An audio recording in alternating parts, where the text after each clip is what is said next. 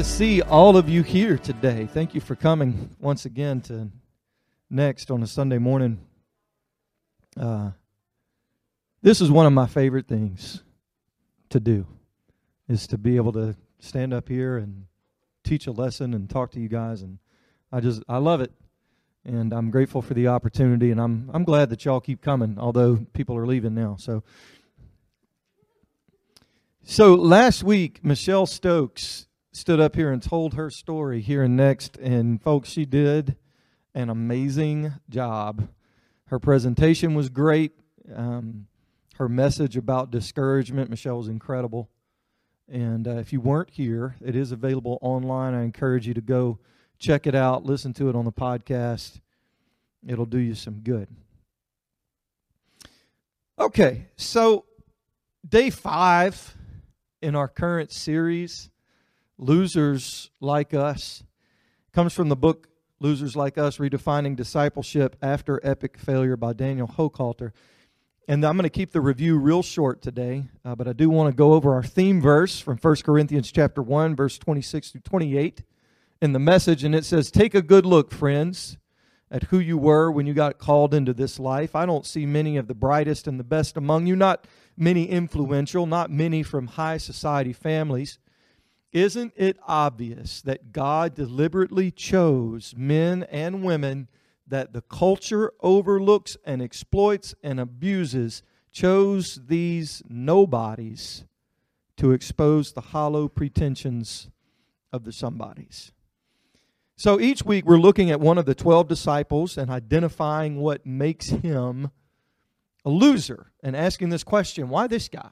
Why would Jesus pick this guy to be on his team. And we've decided that one reason that Jesus did this was to give the rest of us some hope, to affirm that his love and desire is for the real version of you and not the Sunday morning church, social media polished version of you.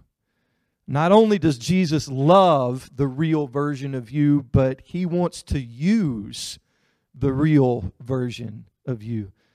And He has a purpose for that hot mess that is looking back at you whenever you look in the mirror.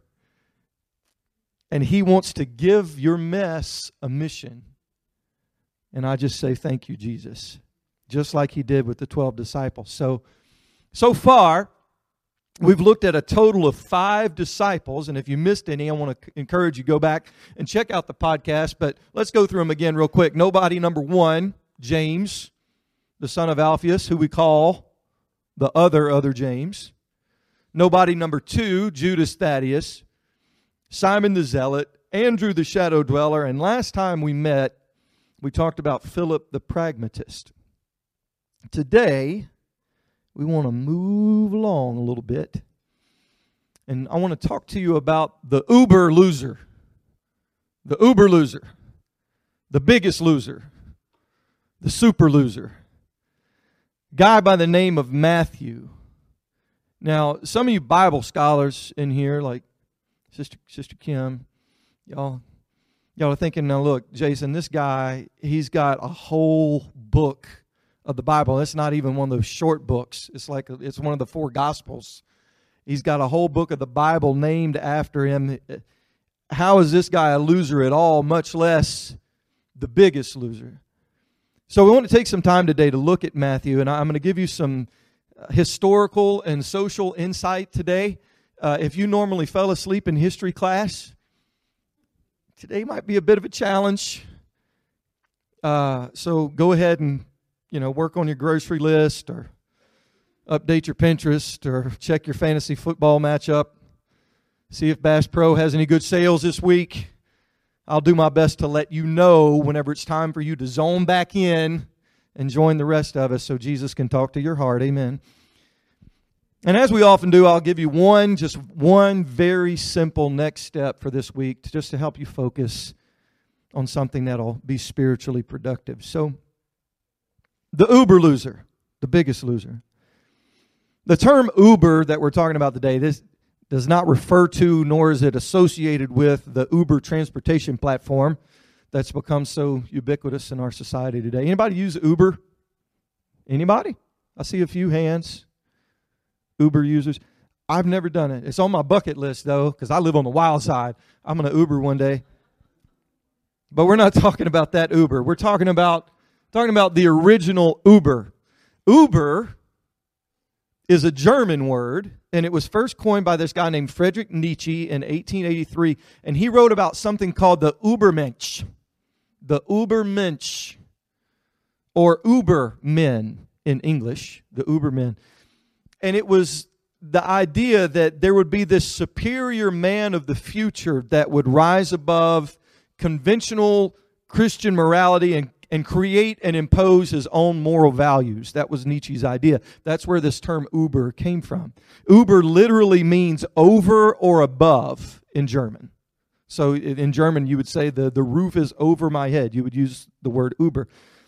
In English, the way we use it today, we use it to denote like this outstanding or supreme example of a particular person or thing.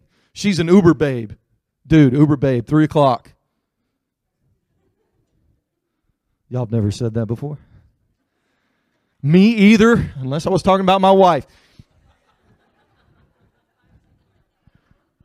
Whew, got out of that one. Uber nerd or Uber loser.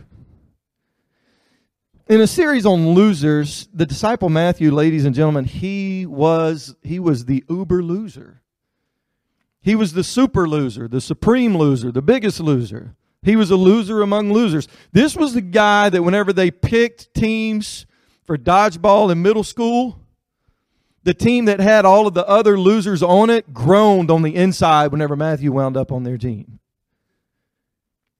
He was a loser that was so despicable that even other losers couldn't stand him. How, and how is that even possible? With this series, guys, look, I get it. Nobody, and we've been over this before, nobody wants to be thought of as a loser. I don't want to be thought of as a loser. And yet, here, y'all keep coming back Sunday after Sunday, and you come in here and you hear this, and here I am up here trying my best to get you to self identify with a loser or as a loser every week. But this one, this one is tough. This one's hard because I don't want to identify with this one because this guy is a bigger loser than, than anybody. His loseranity is so obvious. He was a tax collector.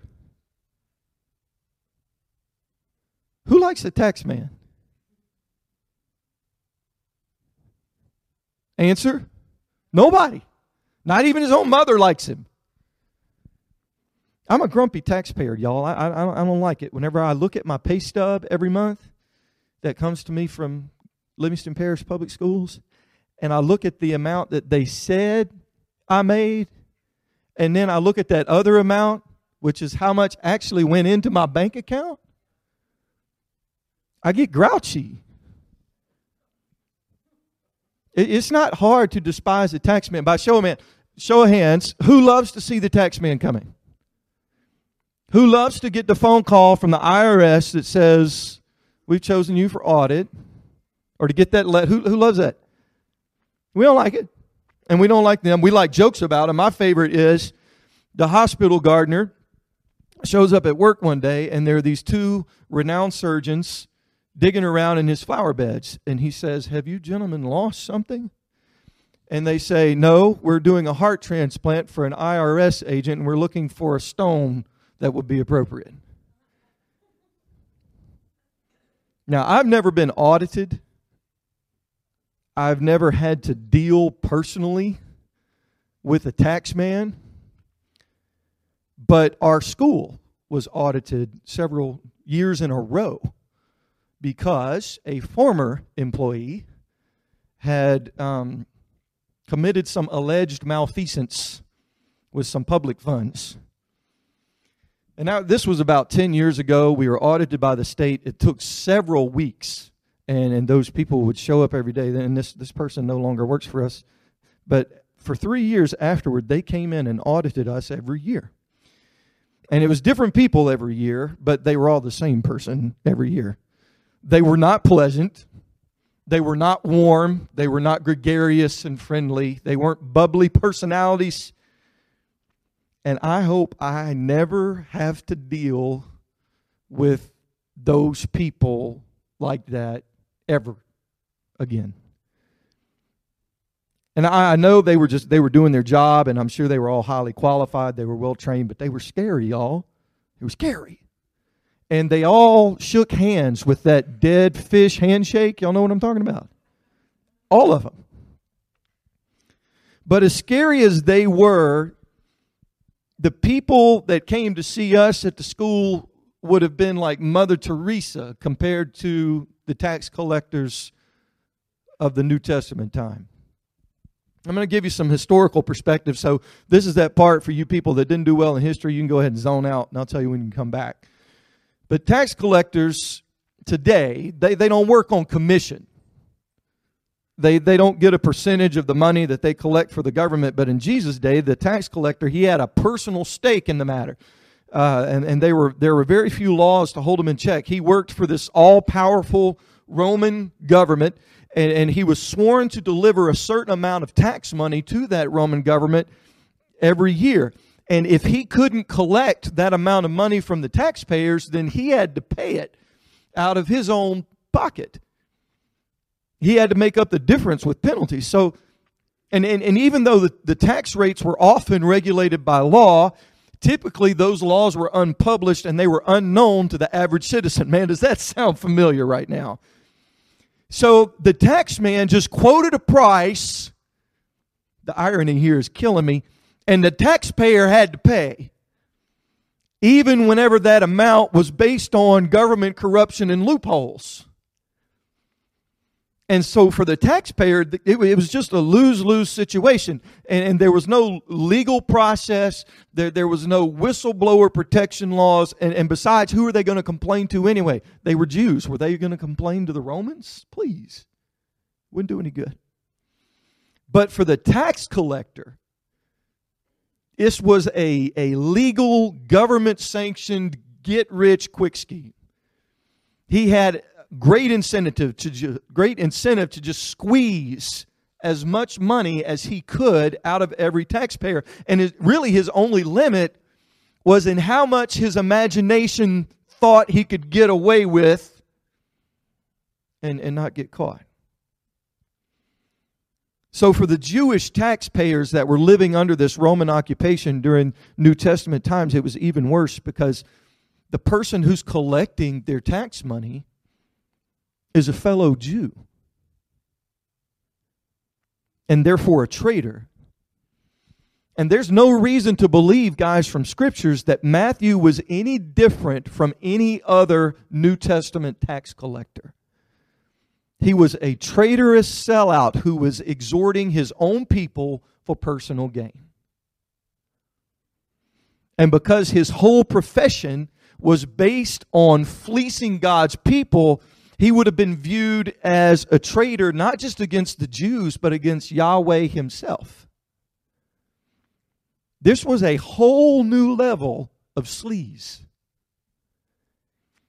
And for all of these reasons, the Jew, we think we hate the tax man. They hated the tax man because he, he, was a turncoat. He, he was an extortionist. He was a cheat. He was a liar. He was a heartless jerk. And you wanted to kill him, but you couldn't touch him because he was protected by the Roman government. So to the Romans, Matthew and those like him, they performed an important service, but to the locals in his hometown, he was the lowest of the low. So what the Jews did was they responded to tax collectors with the only payback they had available. They couldn't punch him, they couldn't hit him, couldn't kill him. They had to put up with him. So, what they did was they resorted to a level of social and religious shunning. Tax collectors were put in the same category with drunkards and prostitutes. They were not permitted to testify in Jewish court, just like the drunkards and the prostitutes. And they were not allowed to enter the Jewish synagogue just like drunkards and prostitutes. So they had no way to worship God in the ways that was required by Jewish law. I wonder if Matthew's life was lonely. As a tax collector, he would have been shunned, avoided, hated, prohibited from participating in just normal religious and social practices of the people. He, he wasn't going to church on Sunday morning.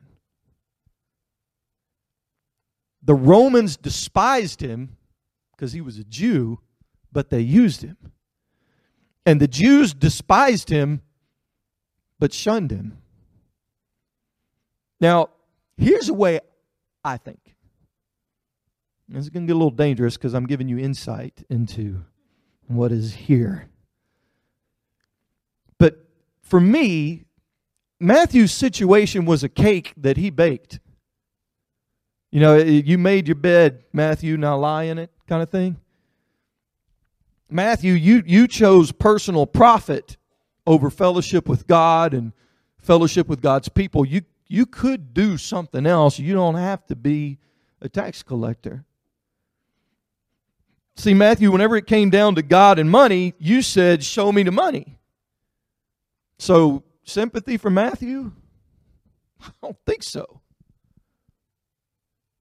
I mean, he had his wealth, right? And if he was lonely, then he could go hang out with the other scumbags like him. And if he suffered pain due to his own ungodly choices, well, he had it coming, right?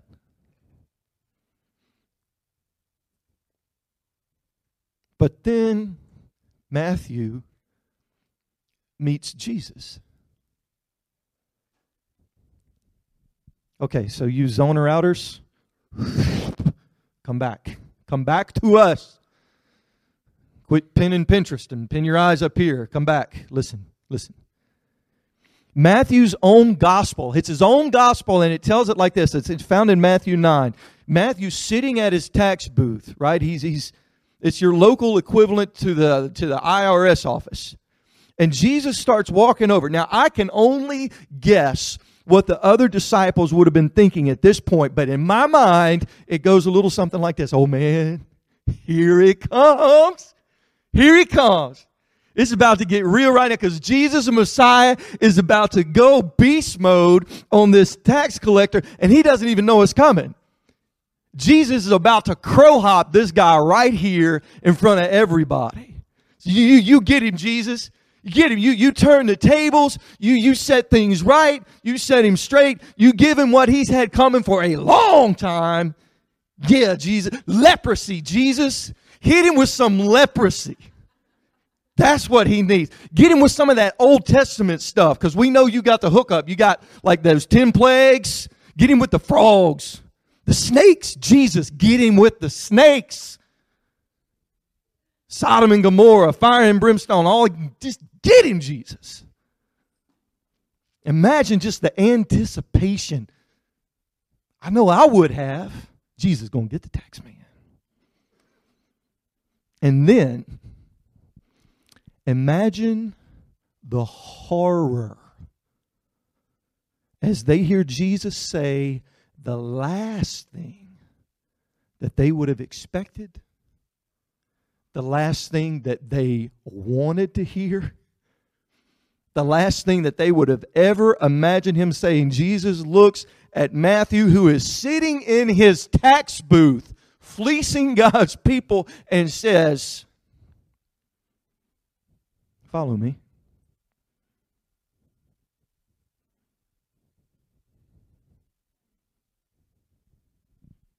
Follow me? Follow me. Really? Jesus? Come on, man. That's not, that's not fire and brimstone justice at all. That, that's not even a few flies and frogs. that's nothing. There's no rebuke in that. Jesus, there's, there's no chastisement. There's no condemnation. There's no demand for repentance or restitution. So instead of frying this guy crispy like chicken that all of us want to see happen, Jesus, you give this guy an invitation. Jesus, you just gave him the same invitation that you gave to the rest of us. Surely, Lord, in your more reasonable moments, you can see exactly how unfair, how inappropriate, how questionable and unreasonable you're being. I mean, I know that none of us are perfect, but this guy, he's real bad. I mean, he's he's way way worse than any of the rest of us. And to their frustration and to their horror, Matthew says nothing. He simply gets up from his tax booth and he follows Jesus. His decision is instant and it is final, and it may seem like this spontaneous, even careless decision, but See, here's what we know about Matthew. He was a tax collector by choice, so that means he was a very shrewd profiteer. He was able to see and analyze a situation like that, and he knows exactly which bridges he's burning whenever he gets up from that tax booth. Almost like he's just been sitting there in that tax booth, just waiting, hoping, praying that somehow someone would come along and offer him a way out of the life that he was in and a way into the life that he always wanted. And so Matthew walks away from an empire. Not just his cushy job, not just his wealth, but also the safety and protection of Rome. He walks away from that and he walks exposed and vulnerable into the very community of people that he had been cheating and betraying. And he gives up everything for the call of one man. This controversial rabbi named Jesus, who doesn't even have the support of the religious and political leaders of the day.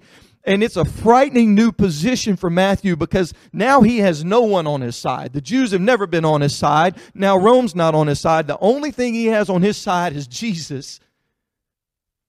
And it's all because Jesus said, Follow me. Now, Matthew's response, I think, speaks volumes about his heart. Because immediately what he does, and this is still in Matthew chapter 9, he, he invites Jesus to come to his house and eat a meal. And it wasn't an ordinary meal. This was like a major blowout because Matthew invites all of his friends which would have been others like himself, the, the human debris of society, the unwanted, the other cheaters, the other traitors, the other outcasts, the other sinners. And Jesus doesn't seem to mind a bit. The Pharisees did. Oh, they minded a whole lot. Because to them, Matthew's celebration with all these other sinners was a disgusting event. One in which Jesus, who was supposed to be this religious teacher, he, he should have known better than to even be a part of this whole thing. But for Matthew, this wrongdoer who's just been accepted and invited in by God, oh, it's time to throw a party. And these poor disciples, the rest of them, they're just kind of caught in the middle. Picture this in your brain. They're at this party with all these with a basket full of deplorables. You're welcome for that. And now here come all of the religious muckety mucks. And all of their lives, they've been taught you respect the traditions of the Pharisees just like it's the law of God itself. Right? So when the Pharisees asked the disciples, Why is this Jesus that you follow here associating with all these other deplorables, with all these other cast offs. Apparently, they, they don't know what to say because they don't say anything. Nothing recorded in Scripture. Jesus answers for them. Matthew 9, 12 through 13. On hearing this, on hearing what the Pharisees had just asked, Jesus said, It's not the healthy who need a doctor, but the sick. But go and learn what this means. I desire mercy, not sacrifice. For I've not come to call the righteous, but sinners. Y'all, look at the contrast here. Matthew, this, this outcast, this traitor, this liar, this cheater, this extortioner, he makes this total turnaround and he's experiencing the thrill of acceptance. Probably for the first time in a long, long time. He feels accepted and welcome and invited. And he's extending that to other people that he knows need it too. And yet here I am, though I'm just another sinner saved by grace, I'm just like the other disciples, judging Matthew and unwilling to accept him. I mean, I know I wasn't any good, but I wasn't bad as this guy. Here I am questioning Jesus silently as to whether this whole thing's even a good idea. I mean, come on. Even common sense tells you that when you're launching a new ministry, the last thing you need is the bad PR that comes along with adding a known sleazeball like Matthew to your church staff. Okay, okay. I had some fun with this. I'm starting a church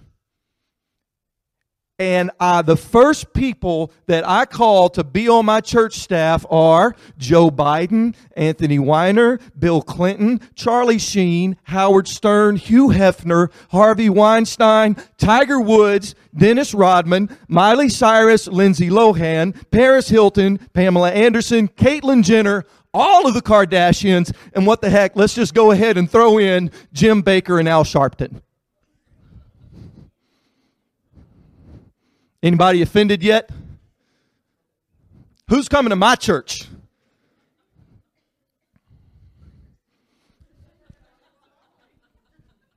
You'd almost have to, right? I had more fun making that list. It's the best part of the lesson. You can just zone out from here on out. Guys, the disciples must they must have been floored by Jesus' latest draft pick. At least one of them had to be outraged. Remember Simon the Zealot? As a zealot, he would have hated two groups of people Romans and Jews who sympathized and collaborated with Romans. But now, these two men get to follow Jesus together.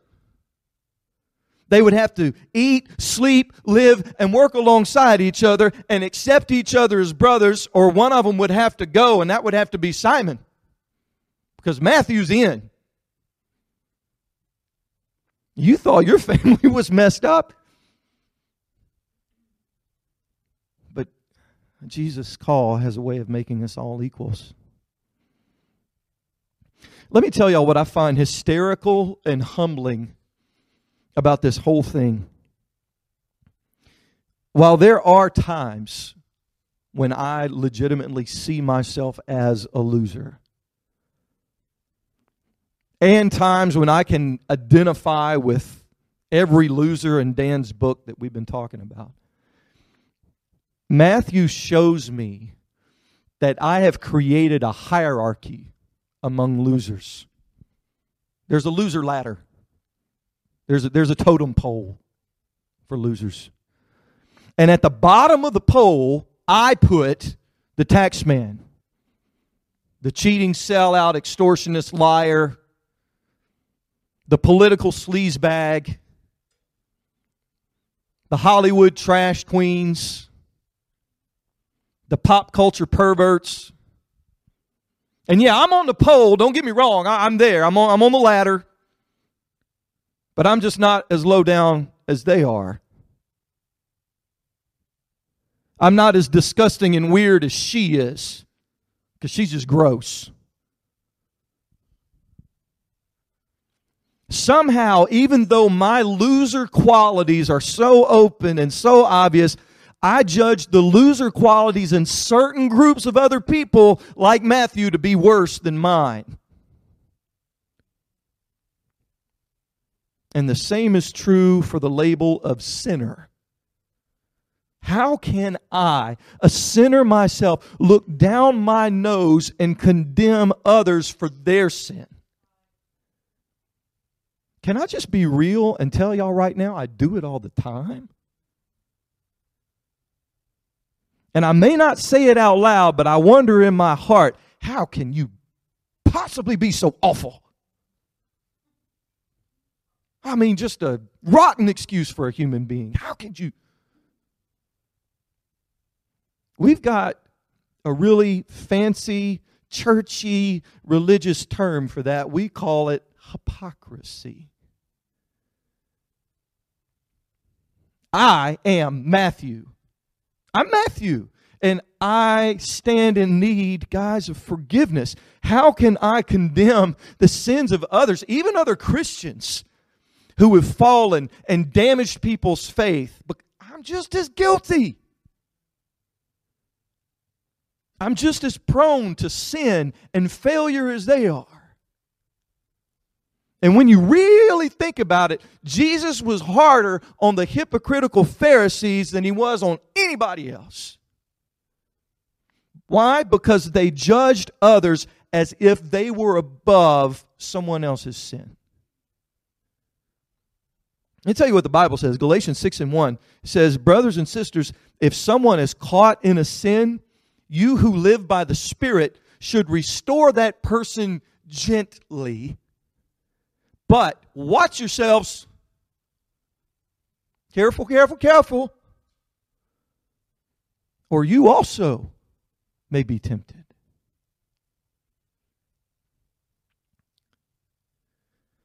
So it, it, it's true. It, it's true that Matthew was a traitor. He, he was a sellout. He, he was a cheat. He, he was all those things and more. He, he, was, he was the worst kind of sinner. He was, he was even despised by other sinners. He was the worst kind of loser. Unwelcomed and unwanted by a bunch of other losers. Yet Jesus calls him to be a disciple. It's crazy. I don't want Matthew to be a disciple. I want Matthew to be fried by fire from heaven. But judging right and wrong is up to Jesus, and he doesn't need my help at all.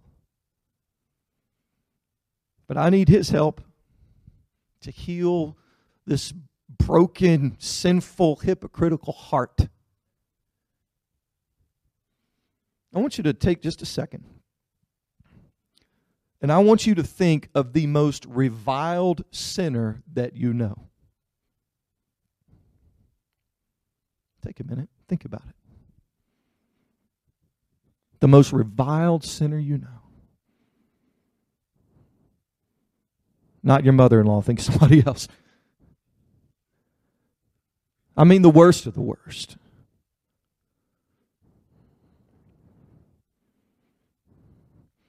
When Jesus stands toe to toe with that person that you've thought about and says, Follow me, and that sinner, that reviled sinner, responds and follows, how am I going to respond? How will you respond? Will I dare to imagine that I am somehow above that sinner and their sin? Matthew's story, guys, is not only a story of grace and forgiveness for the lowest of the low, but it's also a call to self examination and repentance for every other disciple that would judge him. Anybody know who Mike Warnke is other than me and Julia? A few of you. Mike Warnke, uh, 80s and 90s, he, he was a Christian comedian and speaker. And he, he wrote an autobiography called Selling Satan. And it was about being a satanic priest. And it turned out to be a total sham. Matter of fact, most of the things that the guy did in his life turned out to be a total lie. And this guy's speaking to churches and coliseums, thousands and thousands of people. And, and he's funny, he's hysterical, and, and he's up there selling a lie about who he was and what he had done. He never was a satanic priest. They said he was basically just turned out he was kind of a strange college kid with an overactive imagination. He had at least one extramarital affair, maybe more. Complete fall. I mean, we've heard this story before, right? Somewhere in one of his performances, he said this He said, When I stand before the throne to be judged, none of you is going to be sitting on it. We're all going to be on the same side. That's true for Matthew. It's true for the tax man that sold out his people, sold out his God. It's true for Mike Warnke. It's true for Jim Bakker and Hugh Hefner. It's even true for Nancy Pelosi. It's true for me too. And it's true for you. So this week, guys, I have a simple call. Very, very simple. It's simply a call to repentance. Every day, starting today. I'm asking you to take one minute, one minute of your day, and call your sin what it is. And ask Jesus to cover it with his blood. That's it. Plain and simple. Jesus, this is me. And this is my sin. And oh, how I need you. Can we pray?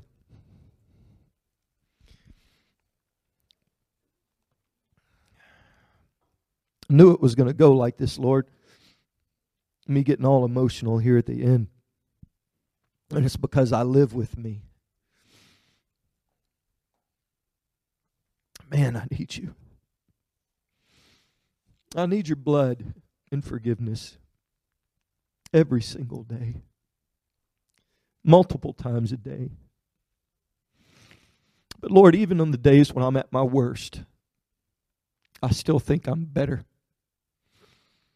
than a whole bunch of other people that, according to my values and teachings, are worse off.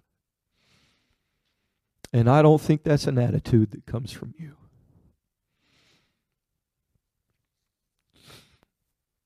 You invited everyone in and you withheld your love and your blood from none.